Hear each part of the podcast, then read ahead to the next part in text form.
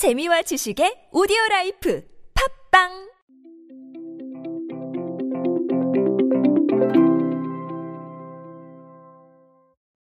결국 해답은 두꺼비였던 걸까요?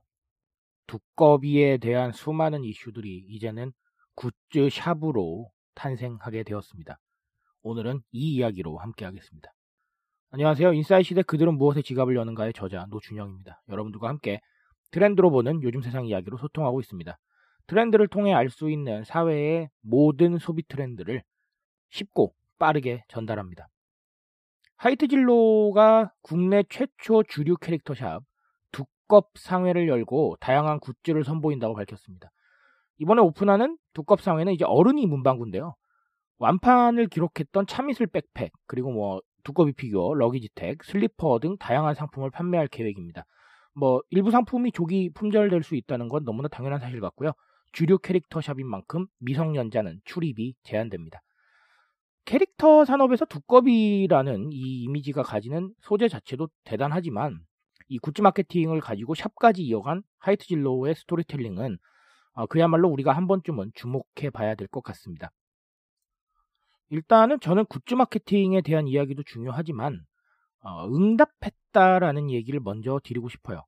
이 굿즈샵 자체가 11번가와 같이 진행했던 굿즈 판매가 완판이 되면서 출시를 좀 해달라 혹은 뭐 구매를 하고 싶다라는 대중들의 요청이 쏟아졌어요.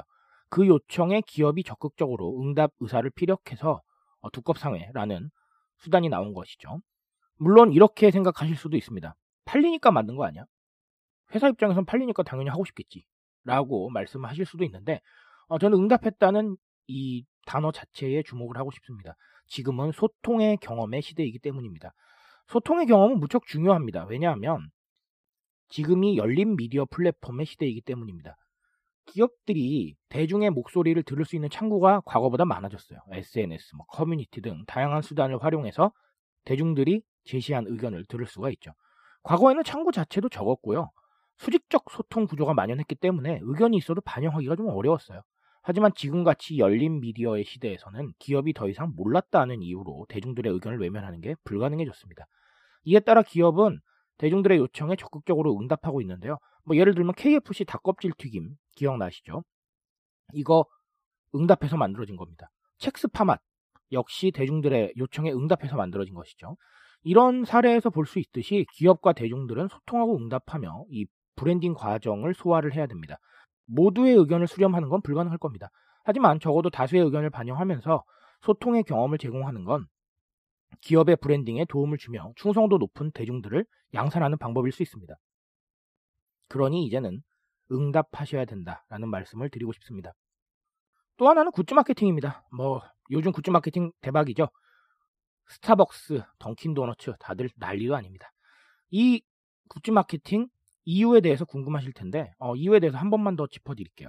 기업들은 자신들의 이슈가 대중들한테 퍼져나가길 바라죠. SNS라는 플랫폼 안에서 이슈가 공유가 되고 또 언급도 되고 막 사진도 돌고 영상도 돌았으면 좋겠는데 문제는 단순히 광고를 하면 이런 상황이 벌어지질 않아요.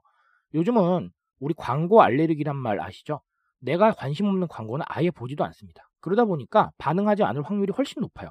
그런데 굿즈 마케팅이 여기에 좋은 해답을 제시를 해준 것이죠. 관심 있는 분야에 대해서 굿즈가 나오면 적극적으로 반응을 하고 이를 또 인증을 합니다. SNS에서. 이런 과정을 통해서 자발적 바이럴이 되고 있는 것이죠. 특히 굿즈 자체가 인싸템으로 평가를 받으면서 세대를 가리지 않고 관심을 가지는 부분도 많아졌어요. 그러니까 기업들이 서로 남다른 굿즈를 만들기 위해서 정말 많은 공을 들이고 있죠. 공들인 만큼 반응하면 언론에서도 주목을 합니다. 그 정도로 바이럴 효과가 좋아요. 즉, 굿즈 자체가 이슈의 창출과 확산에 중심적인 역할을 할 수 있다는 것이죠. 기업들의 니즈와 정확하게 부합하는 면이기 때문에 앞으로도 저는 굿즈 마케팅 활활 타오를 것이라고 생각을 합니다. 그리고 대중들의 시선을 사로잡기 위한 굿즈 무한 경쟁 체제도 한동안 이어지지 않을까라는 생각을 한번 해봅니다. 어떻게 보면 여러분 이 두꺼비의 두껍상회는 단순히 굿즈를 말하는 게 아니라 지금 변화하고 있는 소통 구조를 말할 수도 있어요. 소통의 경험을 주고 그리고 새로운 미디어에서 바이럴되는 환경을 상징하는 것이기 때문에 이런 부분들을 한번 받아들이셔서 단순히 뭐 귀여운 캐릭터 상품이다 이렇게 생각하지 마시고 현재의 대중과의 소통 구조가 어디로 흘러가고 있는지 그리고 SNS에서 바이럴 되는 구조는 어떤 특징을 가지고 있는지 한번 생각을 해보신다면 단순한 광고를 넘어서 어, 대중들에게 이슈가 선순환되는 구조를 만들어내실 수 있을 거라고 생각을 합니다. 그런 부분을 생각하실 때 이 두커비의 사례를 한번 생각해 보시면 좋을 것 같다는 생각입니다. 트렌드에 대한 얘기 언제나 저와 함께 하십시오. 제가 여러분들 트렌드에 대한 지식들 빠르고 쉽게 전달해 드리고 있으니까 분명 도움 되실 거라고 생각을 합니다. 이 도움되는 이야기들 만들기 위해서 오늘도 내일도 노력하겠습니다. 오늘은 여기까지 할게요, 여러분. 감사합니다.